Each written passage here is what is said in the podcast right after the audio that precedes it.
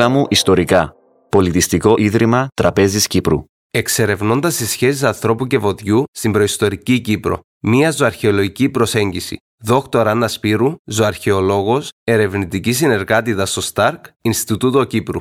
Στο σημερινό επεισόδιο του Μίλα μου Ιστορικά θα εστιάσουμε στα ζώα και συγκεκριμένα στα βοηδή, δηλαδή στην αγελάδα, το βόδι και τον τάβρο, ζώα τα οποία διαδραμάτισαν καθοριστικό ρόλο στη διαμόρφωση του φυσικού τοπίου, της οικονομίας, των κοινωνικών δικτύων, του πολιτισμού, αλλά και γενικότερα της ιστορίας του νησιού της Κύπρου.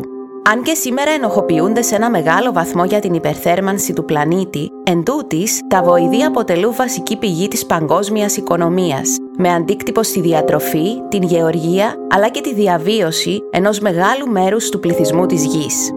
Σήμερα θα ταξιδέψουμε πίσω στο χρόνο για να εξετάσουμε το ρόλο αυτών των μεγάλων και πολυλειτουργικών ζώων στις προϊστορικές κοινωνίες της Κύπρου το χρονικό φάσμα που θα καλύψουμε ξεκινά από τα πρώιμα νεολιθικά χρόνια, δηλαδή κάπου στην 1η χιλιετία π.Χ. και εκτείνεται μέχρι την ύστερη εποχή του Χαλκού, δηλαδή μέχρι και τα τέλη της δεύτερης χιλιετίας π.Χ. Αναφορές θα γίνουν και στο ρόλο των βοηδών στην προβιομηχανική Κύπρο των μέσων του 20ου αιώνα, όταν ακόμα η αγελάδα και το βόδι αποτελούσαν απαραίτητα συστατικά της παραδοσιακής γεωργοκτηνοτροφίας του νησιού. Για ποιον όμως λόγο τα βοηδή συγκεκριμένα, αλλά και τα ζώα γενικότερα απασχολούν έναν αρχαιολόγο, Ω μέρος του φυσικού κόσμου που μας περιβάλλει, τα ζώα αποτελούν αναπόσπαστο κομμάτι του περιβάλλοντος μέσα στο οποίο έδρασε και εξελίχθηκε ο σύγχρονος άνθρωπος. Από τις απαρχές της ύπαρξής μας, η σχέση μας με τα υπόλοιπα ζώα πήρε ποικίλες μορφές και εκφάνσεις. Η αρχαιότερη μορφή σχέσης κάνει την εμφάνισή της στην κατώτερη παλαιολιθική περίοδο και είναι αυτή του θηρευτή και του θυράματος, με τον άνθρωπο κυνηγό να σκοτώνει και να εκμεταλλεύεται τα άγρια ζώα για την κάλυψη βασικών του αναγκών, όπως είναι η τροφή, η ένδυση, η κατασκευή όπλων και άλλων εργαλείων, αλλά και η προστασία του ιδίου και των συντρόφων του από αυτά, κυρίως από τα πιο άγρια.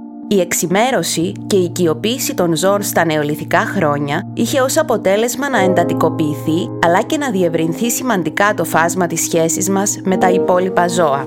Τα εξημερωμένα ζώα γίνονται πλέον οικόσιτα, μεταφέρονται δηλαδή κοντά στους ανθρώπινους οικισμούς, πράγμα το οποίο επιφέρει σημαντικά ωφέλη στον προϊστορικό κτηνοτρόφο, του επιτρέπει να επεμβαίνει στο βιολογικό κύκλο των ζώων, βελτιώνοντας σημαντικά τα χαρακτηριστικά τους και καθιστώντας τα πιο παραγωγικά. Εκτός από το κρέας, ο άνθρωπος ξεκινά να εκμεταλλεύεται και τα δευτερογενή προϊόντα των ζώων, όπως το γάλα, το μαλλί, την κοπριά, τις ίνες, το δέρμα, αλλά και τη μυϊκή τους δύναμη, με τη χρήση των πιο κατάλληλων στις γεωργικές δραστηριότητες και στις χερσαίες μεταφορές.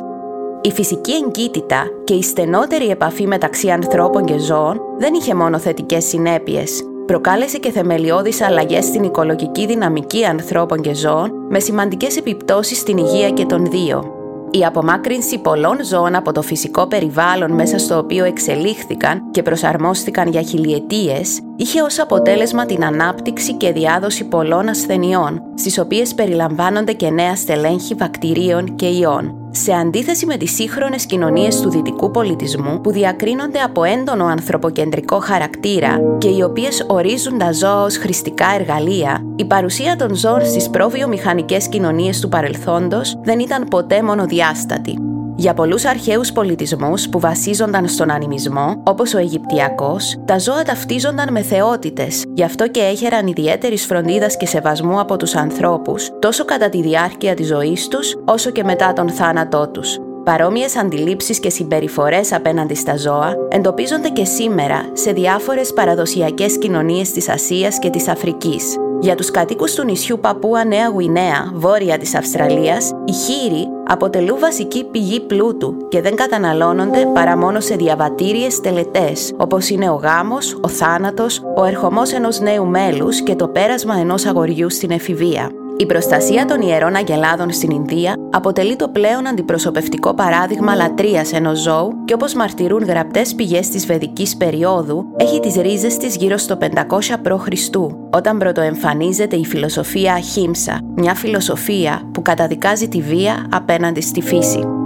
Άλλοτε λοιπόν ως τροφή, άλλοτε ως ισότιμα μέλη και σύντροφοι και άλλοτε ως φορείς θεϊκών δυνάμεων, πλούτου και εξουσίας, τα ζώα διαδραματίζουν πολλαπλούς ρόλους σε μια κοινωνία. Γι' αυτό και η μελέτη τους παρουσιάζει τεράστιο ενδιαφέρον για τον αρχαιολόγο εφόσον μπορεί να προσφέρει χρήσιμες πληροφορίες για την οικονομική δομή και τις κοσμοαντιλήψεις της εκάστοτε κοινωνίας και εποχής. Πλούσιες πληροφορίες για τις σχέσεις ανθρώπων και ζώων στο παρελθόν προσέφερε ο νεοσύστατος κλάδος της ζωοαρχαιολογίας. Βασικό αντικείμενο μελέτης ενός ζωοαρχαιολόγου είναι τα κατάλοιπα ζώων, κυρίως οστά και δόντια, που διατηρούνται σε αρχαιολογικές θέσεις, αν και λιγότερο περίτεχνα σε σχέση με ένα κεραμικό αγκείο, μια χάλκινη πόρπη ή ένα σκαλιστό κύωνα, τα ζωικά κατάλοιπα μπορούν να μας προσφέρουν πολύτιμες πληροφορίες για τη διατροφή, την οικονομία, τη θρησκεία, την κοινωνική οργάνωση και τις δοξασίες των ανθρώπων του παρελθόντος. Το πιο βασικό στάδιο της έρευνας ενός ζωοαρχαιολόγου είναι η ταυτοποίηση, η κατάταξη δηλαδή των υποεξέταση θραυσμάτων σε σκελετικό τμήμα και είδος, έτσι ώστε να μπορεί να γίνει μια ανασύσταση της τοπικής πανίδας. Για να αναγνωρίσει τα θράψματα και να τα κατατάξει σε ανατομικά μέλη και κατόπιν σε ζωικά είδη, ο ζωοαρχαιολόγος πρέπει να έχει μια πολύ καλή γνώση της συγκριτικής ανατομίας, αλλά και να έχει στη διάθεσή του μια συλλογή αναφοράς, δηλαδή μια συλλογή που να αποτελείται από σκελετούς διάφορων σύγχρονων και αρχαίων ειδών θηλαστικών, τεινών, ψαριών και ερπετών. Ο προσδιορισμός της ατομικής ηλικίας των ζώων αποτελεί θεμελιώδες βήμα για την κατανόηση των στρατηγικών διαχείρισης των ζωικών πληθυσμών από τον άνθρωπο, μιας και διαφορετική κτηνοτροφική στόχη όπως η κρέατοπαραγωγή, η γαλακτοπαραγωγή, η συλλογή μαλλιού ή η χρήση των ζώων στις εργασίες έχει ως αποτέλεσμα τη δημιουργία διαφορετικών καμπύλων θνησιμότητας. Για τον υπολογισμό της ηλικίας θανάτου του ζώου, ο ζωοαρχαιολόγος βασίζεται στο βαθμό συνοστέωσης των μακρών οστών και στο βαθμό φθοράς των δοντιών της κάτω γνάθου. Σημαντικό μέρος της έρευνας είναι και η καταγραφή από ίχνη που αφήνουν διάφορες ανθρώπινες δραστηριότητες πάνω στο σκελετό των υπομελέτη ζώων, όπως εγκοπές από εργαλεία και ίχνη καύσης. Το πιο κρίσιμο βέβαια στάδιο της έρευνας είναι η ερμηνεία, η οποία είναι δυνατή μόνο μέσω της διασταύρωσης και του εμπλουτισμού των πληροφοριών που προκύπτουν μέσα από τη μελέτη των ζωικών οστών με άλλα στοιχεία, όπως μαγειρικά σκεύη, παλαιοβοτανικά κατάλοιπα, απεικονίσεις των ζώων στην τέχνη και γραπτές αναφορές σε αυτά. Ας περάσουμε όμως στα βοηδή. Στο άκουσμα της λέξης αγελάδα, οι περισσότεροι από εμάς σκεφτόμαστε τη μεγάλη, ασπρόμαυρη αγελάδα των διαφημίσεων και των κινουμένων σχεδίων που παράγει άφθονο γάλα και βόσκει ελεύθερη στα καταπράσινα λιβάδια της βορειοδυτικής Ευρώπης. Η αγελάδα αυτή, γνωστή με την ονομασία Holstein Friesian εξαιτίας της προέλευσής της από τις επαρχίες Friesland στην Ολλανδία και Holstein στη Γερμανία, είναι μια από τις πιο παραγωγικές φυλές αγελάδας σε ολόκληρο τον κόσμο. Γι' αυτό ακριβώς το λόγο είναι και η πιο δημοφιλής. Παρόλα αυτά, δεν είναι η μόνη. Σύμφωνα με στοιχεία που κατέγραψε το 2020 ο Οργανισμός Τροφίμων και Γεωργίας του Οργανισμού Ηνωμένων Εθνών, υπάρχουν περίπου 1,48 δισεκατομμύρια βοηδοί σε ολόκληρο τον κόσμο, τα οποία υπάγονται σε περισσότερες από 250 καταγεγραμμένες φυλές. Η τεράστια αυτή ποικιλία εγχώριων ή τοπικών φυλών προέκυψε μέσα από σημαντικές διεργασίες, οι οποίες ξεκίνησαν ήδη από την νεολιθική εποχή, με την εξημέρωση και συνεχίστηκαν με τη μεταφορά και προσαρμογή των βοηδών σε νέα περιβάλλοντα, αλλά και τη φυσική απομόνωσή τους στα πιο απομακρυσμένα νησιά του πλανήτη. Τέλος, καθοριστικό ρόλο έπαιξε και η βελτίωση των χαρακτηριστικών των βοηδών με τη χρήση τεχνητών από τον άνθρωπο μέσων. Όλα τα βοηδή κατάγονται από ένα κοινό άγριο πρόγονο, τον ούρο ή βου τον πρωτογενή, ένα ζώο τεράστιων διαστάσεων, το οποίο γύρω στα 280 με 330 χιλιάδες χρόνια πριν από το σήμερα, διαφοροποιήθηκε εξελικτικά σε δύο άγρια υποείδη, τον βου τον πρωτογενή και τον βου τον πρωτογενή τον νομαδικό, τα δύο αυτά υποείδη εξημερώθηκαν σε διαφορετικές χρονικές περιόδους και περιοχές της Ασιατικής Υπήρου. Το πρώτο επεισόδιο εξημέρωσης έλαβε χώρα στην Ανατολία και συγκεκριμένα στην περιοχή μεταξύ των ποταμών Τίγρη και Εφράτη, δίνοντας έδαφος στην οικόσιτη αγελάδα της Ευρώπης, γνωστή και με την ονομασία Βούσο Ταύρος. Δύο χιλιάδες χρόνια αργότερα, ένα δεύτερο επεισόδιο εξημέρωσης σημειώθηκε στην περιοχή του Ινδού ποταμού και συγκεκριμένα στην περιοχή του σημερινού Πακιστάν. Από το επεισόδιο αυτό προέκυψε το Ινδικό υποείδος βοηδών που είναι ευρέως γνωστό και ως βούσο Ινδικός ή Ζίμπου. Τα δύο αυτά βασικά υποείδη βοηδών μπορούν εύκολα να διακριθούν με βάση τα εξωτερικά τους χαρακτηριστικά και μπορούν να διασταυρωθούν μεταξύ τους με επιτυχία. Συγκεκριμένα, τα βοηδή ζύμπου διακρίνονται από την εμβληματική τους καμπούρα, ένα λιπόδες εξόγκωμα στην άκρη της ράχης τους, τις πτυχές δέρματος οι οποίες κρέμονται προς τα κάτω σχηματίζοντας ένα είδος προγουλιού, τα ψηλά και λεπτά τους πόδια και τα μεγάλα κρεμαστά τους αυτιά. Εξαιτίας της μακροχρόνιας φυσικής παρουσίας και προσαρμογής τους στα τροπικά περιβάλλοντα της Νοτιοδυτικής Ασίας, τα βοηδή ζύπου είναι καλά προσαρμοσμένα στο να επιβιώνουν σε τροπικές και υποτροπικές περιοχές και είναι ιδιαίτερα ανθεκτικά στις υψηλές θερμοκρασίες. Εξαιτίας της ανθρώπινης κινητικότητας, τα βοηδή ζύπου έφτασαν στη Μεσοποταμία, την Μέση Ανατολή και την υποσαχάρια Αφρική και διασταυρώθηκαν με βοηδή του υποείδους της Ευρώπης. Η παρουσία τους εκτός νοτιοδυτικής Ασίας μαρτυρείται από την 4η χιλιετία π.Χ. μέσω της ταυτοποίησης των σκελετικών τους καταλήπων σε αρχαιολογικές θέσεις εκτός του πυρήνα εξημέρωσής τους, αλλά και έμμεσα μέσω της απεικόνησής τους στο καλλιτεχνικό ρεπερτόριο. Το νησί της Κύπρου αποτελεί ένα ενδιαφέρον γεωγραφικό και πολιτισμικό πλαίσιο για να μελετήσει κανείς το ρόλο των εξημερωμένων βοηδών. Πρώτον, γιατί αποτελεί ένα νησί που βρίσκεται κοντά στον αρχικό πυρήνα εξημέρωσης των βοηδών, την Μέση Ανατολή, και δεύτερον, γιατί βρίσκεται στο σταυροδρόμι πολλών αρχαίων μεταναστευτικών κυμάτων. Πώς έφτασαν λοιπόν τα πρώτα βοηδοί στο νησί μας; Για να απαντήσουμε στο ερώτημα αυτό, χρειάζεται να κάνουμε μια μικρή ανασκόπηση της παλαιογεωγραφίας της Κύπρου. Η Κύπρος αποτελεί ένα τυπικό ωκεάνιο νησί, το οποίο σχηματίστηκε με υποθαλάσσια ηφαιστειακή δράση στο βυθό ενός μεγάλου αρχαίου ωκεανού, γνωστού και ως τη Θης θάλασσα πριν από περίπου 90 εκατομμύρια χρόνια. Σε καμιά φάση της πλιστόκενου και ολόκενου εποχής, η Κύπρος δεν ήταν ενωμένη με κάποια γειτονική στεριά, Επομένως, η άφηξη όλων των εξημερωμένων ζώων στο νησί συντελέστηκε μέσω θαλάσσης. Τα πρώτα εξημερωμένα ζώα μεταφέρθηκαν πάνω σε αυτοσχέδιες κατασκευές, κατά πάσα πιθανότητα ξύλινες, με τη συνοδεία ανθρώπων, αν και δυστυχώς σήμερα δεν είμαστε σε θέση να γνωρίζουμε πώς έμοιαζαν οι πρώτες αυτές σχεδίες εξαιτίας της γρήγορης φθοράς που υφίσταται το οργανικό υλικό, το γεγονός ότι μετέφεραν ανθρώπους, μεγαλόσωμα ζώα και σιτηρά αφήνει να νοηθεί πως πρέπει να ήταν ιδιαίτερα σταθερές και ανθεκτικές. Για πολλά χρόνια θεωρούσαμε πως τα πρώτα εξημερωμένα βοηδοί εισάγονται στο νησί σχετικά αργά σε σχέση με τις γειτονικές περιοχές. Εν τούτης, πρόσφατες ανασκαφές σε τρεις πρώιμες θέσεις του νησιού ανέτρεψαν τη θεωρία αυτή, αναδεικνύοντας ταυτόχρονα μια περίοδο της Κυπριακής προϊστορίας, η οποία μέχρι πρότινος ήταν εντελώς άγνωστη. Οι θέσεις αυτές χρονολογούνται στη λεγόμενη προκεραμική νεολιθική Β περίοδο, η οποία μαζί με την προκεραμική νεολιθική Α γεφυρώνουν το χρονικό χάσμα μεταξύ της φάσης του ακροτηρίου, όπου έχουμε τις πρώτες επισκέψεις κυνηγών τροφοσυλλεκτών και του πλήρως διαμορφωμένου νεολιθικού οικισμού της χειροκητίας.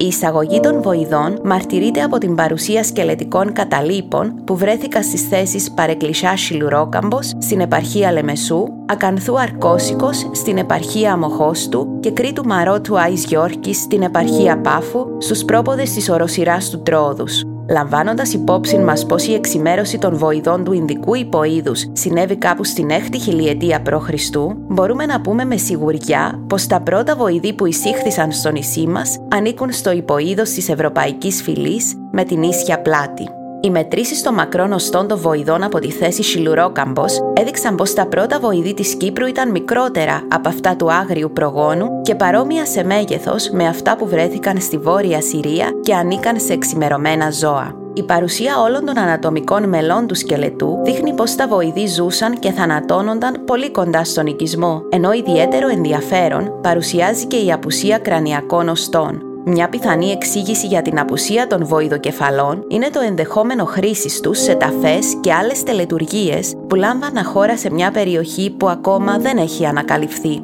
Άλλωστε, η συμβολική σημασία των Βουκρανίων παραμένει μέχρι τις μέρες μας σε πολλές περιοχές της Ανατολικής Μεσογείου συνδεδεμένη με αποτροπαϊκές δυνάμεις. Στην τελευταία φάση κατοίκησης του Σιλουρόκαμπου, τα οστά βοηδών μειώνονται δραματικά, προμηνύοντας ίσως την εξαφάνιση του ζώου. Δυστυχώς, τα οστά από τη θέση αρκώσικος είναι λιγοστά και δεν έχουν μελετηθεί επαρκώς, ενώ τα οστά βοηδών από τη θέση Άις Γιόρκης βρίσκονται ακόμα υπό μελέτη. Αν και όχι τόσο συχνά, τα ίχνη κοπής που βρέθηκαν πάνω στα οστά βοηδών της προκεραμικής νεολιθική περίοδου εισηγούνται πως το βόηο κρέας καταναλωνόταν από τους πρώτους γεωργοκτηνοτρόφους του νησιού. Η εξαφάνιση των βοηδών προς το τέλος της νεολιθική περίοδου αποτελεί ένα ιδιαίτερα ενδιαφέρον κεφάλαιο στην κυπριακή προϊστορική αρχαιολογία. Διάφορα σενάρια έχουν προταθεί από μελετητές, όπως παραδείγματος χάρη το ότι το νησί δεν είχε πολλούς πόρου στη διάθεσή του για να συντηρήσει ένα τόσο μεγάλο και απαιτητικό σε τροφή και νερό ζώο, αλλά ακόμα και πως οι νέοι κάτοικοι ήθελαν με κάποιο τρόπο να ξεχωρίσουν από τους κατοίκους της περιοχής που άφηναν πίσω τους και όπου τα βοηδοί κυριαρχούσαν τόσο στην οικονομική όσο και στη λατρευτική σφαίρα. Γνωρίζοντας πως τα βοηδοί που ανήκουν στο ευρωπαϊκό υποείδος δεν μπορούν να επιβιώσουν σε θερμοκρασίες που ξεπερνούν τους 26 βαθμούς Κελσίου, μπορεί κανείς να υποθέσει πως η πιο πιθανή εξήγηση για την εξαφάνιση των βοηδών να ήταν η τεράστια δυσκολία τους να προσαρμοστούν στο ξηρό κλίμα και στις ψηλές θερμοκρασίες που επικρατούσαν στο νησί. Μετά από μια μακρά περίοδο απουσίας που κράτησε σχεδόν τέσσερις χιλιετίες, τα βοηδοί επανεμφανίζονται στα μέσα της τρίτης χιλιετίας π.Χ. μαζί με μια σειρά από άλλες ενδιαφέρουσες καινοτομίες σε όλες τις πτυχές του δημόσιου και ιδιωτικού βίου των κατοίκων του νησιού. Η περίοδος αυτή, γνωστή και ως ο πολιτισμός της φιλιάς, τοποθετείται χρονικά μεταξύ του 2500 και του 2200 π.Χ. και σηματοδοτεί τη μετάβαση από την ύστερη χαλκοκρατία στην πρώιμη εποχή του χαλκού. Μεταξύ των σημαντικότερων καινοτομιών της περίοδου είναι η πρώτη συστηματική εκμετάλλευση των κυπριακών κοιτασμάτων χαλκού, ενώ δραματικές αλλαγές παρατηρούνται και στην οικιστική αρχιτεκτονική, στα ταφικά έθιμα, στην πυροτεχνολογία και στη γεωργοκτηνοτροφία. Όπως υποστήριξαν οι αρχαιολόγοι Jennifer Webb και David Frankel, οι μετασχηματισμοί αυτοί που παρατηρούνται στον υλικό πολιτισμό των μέσων της τρίτης χιλιετίας π.Χ. ήταν το αποτέλεσμα μετακίνησης ανθρώπινων ομάδων από την Ανατολία στο βόρειο τμήμα της Κύπρου. Οι άνθρωποι αυτοί, μαζί με τα ήθη και τα έθιμά τους, έφεραν μαζί τους και τα αγαπημένα τους ζώα, τα βόδια, τα οποία αποτελούσαν αναπόσπαστο κομμάτι τόσο του καθημερινού όσο και του λατρευτικού τους βίου. Η εισαγωγή του βοδιού, παράλληλα με την εισαγωγή του αρότρου, απάλαξε τον προϊστορικό Κύπριο αγρότη από τη χειρονακτική εργασία στα χωράφια, δίνοντάς του τη δυνατότητα να καλλιεργεί πιο εύκολα μεγαλύτερες εκτάσεις γης. Αυτό σήμαινε και ουσιαστική αύξηση της παραγωγής, με ευεργετικά αποτελέσματα σε ό,τι αφορούσε τις συνθήκες διαβίωσης και διατροφής του. Πολυάριθμα οστά βοηδών βρέθηκα στη θέση Μαρκή Αλόνια στην επαρχία Λευκοσίας, που αποτελεί και τον πιο εκτεταμένο οικισμό της πρώιμης και μέσης εποχής του Χαλκού. Οστά που ανήκουν σε ξημερωμένα βοηδοί βρέθηκαν και στους οικισμούς Κισόνεργα Μιλούθια και Κισόνεργα Σκαλιά στην Πάφο, Παρ' όλα αυτά, η κακή διατήρηση των οστών δεν αφήνει πολλά περιθώρια ερμηνείας τους. Ο προσδιορισμός της ηλικίας θανάτου των βοηδών από τη θέση μαρκή βασίστηκε στο βαθμό συνοστέωσης των μακρών οστών και η καμπύλη θνησιμότητας εισηγείται πως τα περισσότερα ζώα σκοτώνονταν σε σχετικά προχωρημένη ηλικία, το ηλικιακό αυτό προφίλ δεν ταιριάζει σε ένα κτηνοτροφικό πρόγραμμα που έχει ως κύριο στόχο του την κρέατοπαραγωγή, η οποία συνήθως απαιτεί τη θανάτωση νεαρών μοσχαριών, αλλά ταιριάζει περισσότερο με μια συντηρητική πρακτική, όπου τα ζώα έχουν θέση στις γεωργικές δραστηριότητες και τις χερσαίες μεταφορές, πράγμα που καθιστά τη ζωή τους ιδιαίτερα πολύτιμη για τον άνθρωπο. Η υιοθέτηση ριζικά νέων γεωργικών πρακτικών και ιδίως η εκτροφή κατοικίδιων βοηδών είναι πιθανόν να οδήγησε και σε σημαντικές κοινωνικές μεταβολές εντός των αυτόχθονων κοινοτήτων του νησιού. Τα μεγάλα και πολυλειτουργικά αυτά ζώα ήταν ισοδύναμα του πλούτου και πολύ πιθανόν να χρησιμοποιούνταν σε δίκτυα ανταλλαγών και να ήταν επενδυμένα με κάποιας μορφής χρηματική αξία. Άλλωστε, δεν είναι καθόλου τυχαίο που η λατινική λέξη πεκούνια, που σημαίνει πλούτος, προέρχεται από τη λέξη πέκους, που στα λατινικά σημαίνει αγελάδα. Η ολοσχερής απουσία από εγκοπές πάνω στα οστά βοηδών της εποχής του Χαλκού, αλλά και μεταγενέστερων περιόδων, εισηγείται πως η χρησιμότητα των ζώων ήταν και παρέμεινε για πολλές χιλιετίες αργότερα στην αξιοποίησή τους σαν πηγή άντλησης δύναμης για την εκτέλεση γεωργικών εργασιών, αλλά και στις μεταφορές ανθρώπων και προϊόντων, ενώ το βόηο κρέας δεν φαίνεται να ήταν ιδιαίτερα δημοφιλές στο νησί μας. Γραπτές πηγές αναφέρουν πως η θανάτωση ενός βοδιού ή μιας αγελάδας θεωρείται σε πολλά χωριά της Κύπρου μέχρι και το δεύτερο μισό του 20ου αιώνα πράξη ιεροσιλίας. Στο βιβλίο του «Η Κυπριακή Λαογραφία των Ζώων», ο Κύπριος φιλόλογος και λαογράφος Παύλος Ξούτας γράφει χαρακτηριστικά στα παλαιότερα χρόνια, άμαν εψοφούσε νοβούς, εθάφκαντον, ως να είτο και αυτός μέλος της οικογένειας και πολλοί ακόμα και σήμερον δεν εγεύθησαν ούτε γεύονται τη σάρκα του φίλωτον βόος ή δεν πίνουν το γάλατον. Μέσα στο βιβλίο του αναφέρει πάνω από 40 ονόματα με τα οποία οι Κύπροι γεωργοί προσφωνούσαν τα αγαπημένα τους ζώα, ενώ περιγράφει και την ιδιαίτερη θέση που κατήχαν τα βόδια σε τελετουργίες και θρησκευτικές εορτές. Ο σημαντικός λοιπόν ρόλος που διαδραμάτιζαν τα βοηδή στην οικονομία του τόπου είχε ως αποτέλεσμα να δημιουργηθεί και ένας ιδιαίτερα δυνατός συναισθηματικός δεσμός μεταξύ ανθρώπου και βοδιού. Επιστρέφοντας πίσω στην Κύπρο της εποχής του Χαλκού, βλέπουμε ότι τα βοηδή αποτελούν τα πιο συχνά εμφανιζόμενα ζώα στο καλλιτεχνικό ρεπερτόριο, είτε υπό τη μορφή ανεξάρτητων αυτοτελών πύληνων ή χάλκινων ειδωλίων, είτε ως τμήματα μεγαλύτερων συνθέσεων σε τελετουργικά σκεύη. Προς το τέλος της ύστερης εποχής του Χαλκού, παρατηρείται μια ενδιαφέρουσα καινοτομία στον τρόπο με τον οποίο οι ντόπιοι καλλιτέχνες επιλέγουν να απεικονίσουν τα ανατομικά χαρακτηριστικά των βοηδών στα πύληνα και χάλκινα ειδόλια. Η εμφάνιση μιας κονική προεξοχής στη ράχη μερικών ειδωλίων, άλλοτε περισσότερο και άλλοτε λιγότερο έντονης, ερμηνεύτηκε από πολλούς ιστορικούς προϊστορικής τέχνης ως μια προσπάθεια να τονιστεί η έντονη μυϊκή διάπλαση των αρσενικών ζώων, κυρίως των τάβρων, Εν τούτης, μια πρόσφατη επανεξέταση των ίδιων ειδωλίων υπό το πρίσμα της ζωολογίας και της συγκριτικής ανατομίας προτείνει πως η κονική προεξοχή ίσως πρέπει να συνδεθεί με ένα διαφορετικό υποείδος αγελάδας από αυτό που απεικονίζεται στα ειδόλια της προηγούμενης περίοδου. Η προεξοχή στη ράχη, σε συνδυασμό με άλλα δευτερεύοντα χαρακτηριστικά, όπως το ανεπτυγμένο προγούλι, ο προσανατολισμός των κεράτων και τα μεγάλα κρεμαστά αυτιά, παραπέμπουν στο Ινδικό υποείδος που έχει ως τόπο καταγωγής του την Νοτιοδυτική Ασία. Τι ήταν αυτό άραγε που ενέπνευσε τον τόπιο καλλιτέχνη ώστε να επιχειρήσει να απεικονίσει το εξωτικό αυτό ζώο, η απάντηση ίσως βρίσκεται στα ίδια τα γονίδια της σύγχρονης κυπριακής φυλής βοηδών, για την οποία μέχρι πρότινος η γνώση μας ήταν περιορισμένη. Τα βοηδή κυπριακής φυλής χαρακτηρίζονται από μικρό μέγεθος και χαμηλό ρυθμό ανάπτυξης, ενώ η γαλακτοπαραγωγή τους περιορίζεται στην αναγκαία ποσότητα για τη διατροφή του μοσχαριού της κάθε αγελάδας. Είναι ζώα ιδιαίτερα ανθεκτικά στη ζέστη και τις αρρώστιες και μπορούν να επιβιώσουν με ελάχιστη τροφή και νερό. Για τους λόγους αυτούς, η χρήση τους περιορίστηκε στις αγροτικές δραστηριότητες και στις χερσαίες μεταφορές. Η πρώτη γαλακτοφόρα φυλή Αγελάδα εισάγεται στο νησί μας κατά την περίοδο της Βρετανικής διακυβέρνησης, πράγμα το οποίο σημαίνει πως το αγελαδινό γάλα αποτελεί μια αρκετά μεταγενέστερη προσθήκη στη διατροφή των Κυπρίων. Η μηχανοποίηση της γεωργίας μετά το Δεύτερο Παγκόσμιο Πόλεμο, αλλά και η εισαγωγή παραγωγικών φυλών από το εξωτερικό, κατέστησε την εκτροφή των ζώων κυπριακής φυλής ασύμφορη, πράγμα που οδήγησε στη δραματική μείωση του πληθυσμού τους. Πρόσφατες μελέτες που διεξήχθησαν από το Κυπριακό Ινστιτούτο Γεωργικών Ερευνών με στόχο το γενετικό χαρακτηρισμό και την εκτίμηση της γενετικής αξίας της ντόπιας φυλής βοηδών έδειξαν πω τα ζώα αυτά έχουν γενετική συγγένεια με τα βοηδή του Ινδικού υποείδους. Η πληροφορία αυτή γεννά άπειρα ερωτήματα σχετικά με το χρόνο εισαγωγής των βοηδών ζύπου στο νησί, αλλά και της πιθανής θαλάσσιας διαδρομής που ακολούθησαν μαζί με τους ανθρώπους μέχρι να φτάσουν στην Κύπρο. Ιδιαίτερο ενδιαφέρον παρουσιάζει και το γεγονός ότι τα ειδόλια βοηδών Ινδικού υποείδους κάνουν την εμφάνισή τους προς το τέλος της ύστερης εποχής του Χαλκού, η οποία αποτελεί μια ιδιαίτερα ταραχώδη περίοδο για το νησί, αλλά και την ευρύτερη περιοχή της Ανατολικής Μεσογείου. Ανάμεσα στα πιο δημοφιλή σενάρια που προτάθηκαν από τους αρχαιολόγους για να εξηγήσουν τις ρίζες της ταραχής συμπεριλαμβάνονται γεωλογικά φαινόμενα όπως σεισμοί και τσουνάμια και εχθρικές επιθέσεις από τους λαούς της θάλασσας.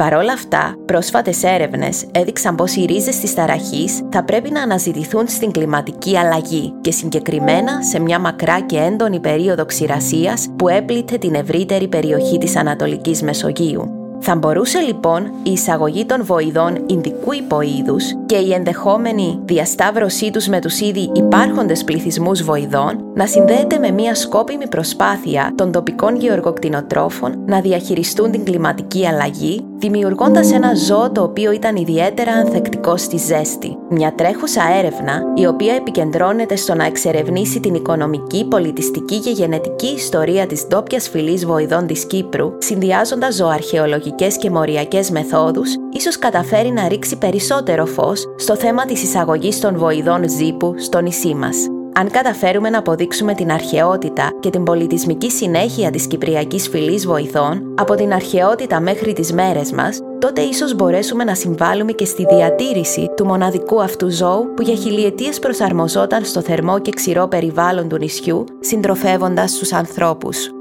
Να λοιπόν που η αρχαιολογία, μια επιστήμη που επικεντρώνεται στη μελέτη του παρελθόντος, μπορεί να συνεισφέρει και να βοηθήσει στα μεγάλα προβλήματα που ταλανίζουν σήμερα την ανθρωπότητα, όπως ο εκφυλισμός της γενετικής βιοπικιλότητας φυτών και ζώων, ο αφανισμός πολλών τοπικών φυλών, η προστασία και η σωστή μεταχείριση των ζώων, αλλά και η κλιματική αλλαγή, η οποία φαίνεται να απασχολούσε τόσο τον προϊστορικό όσο και τον σύγχρονο άνθρωπο.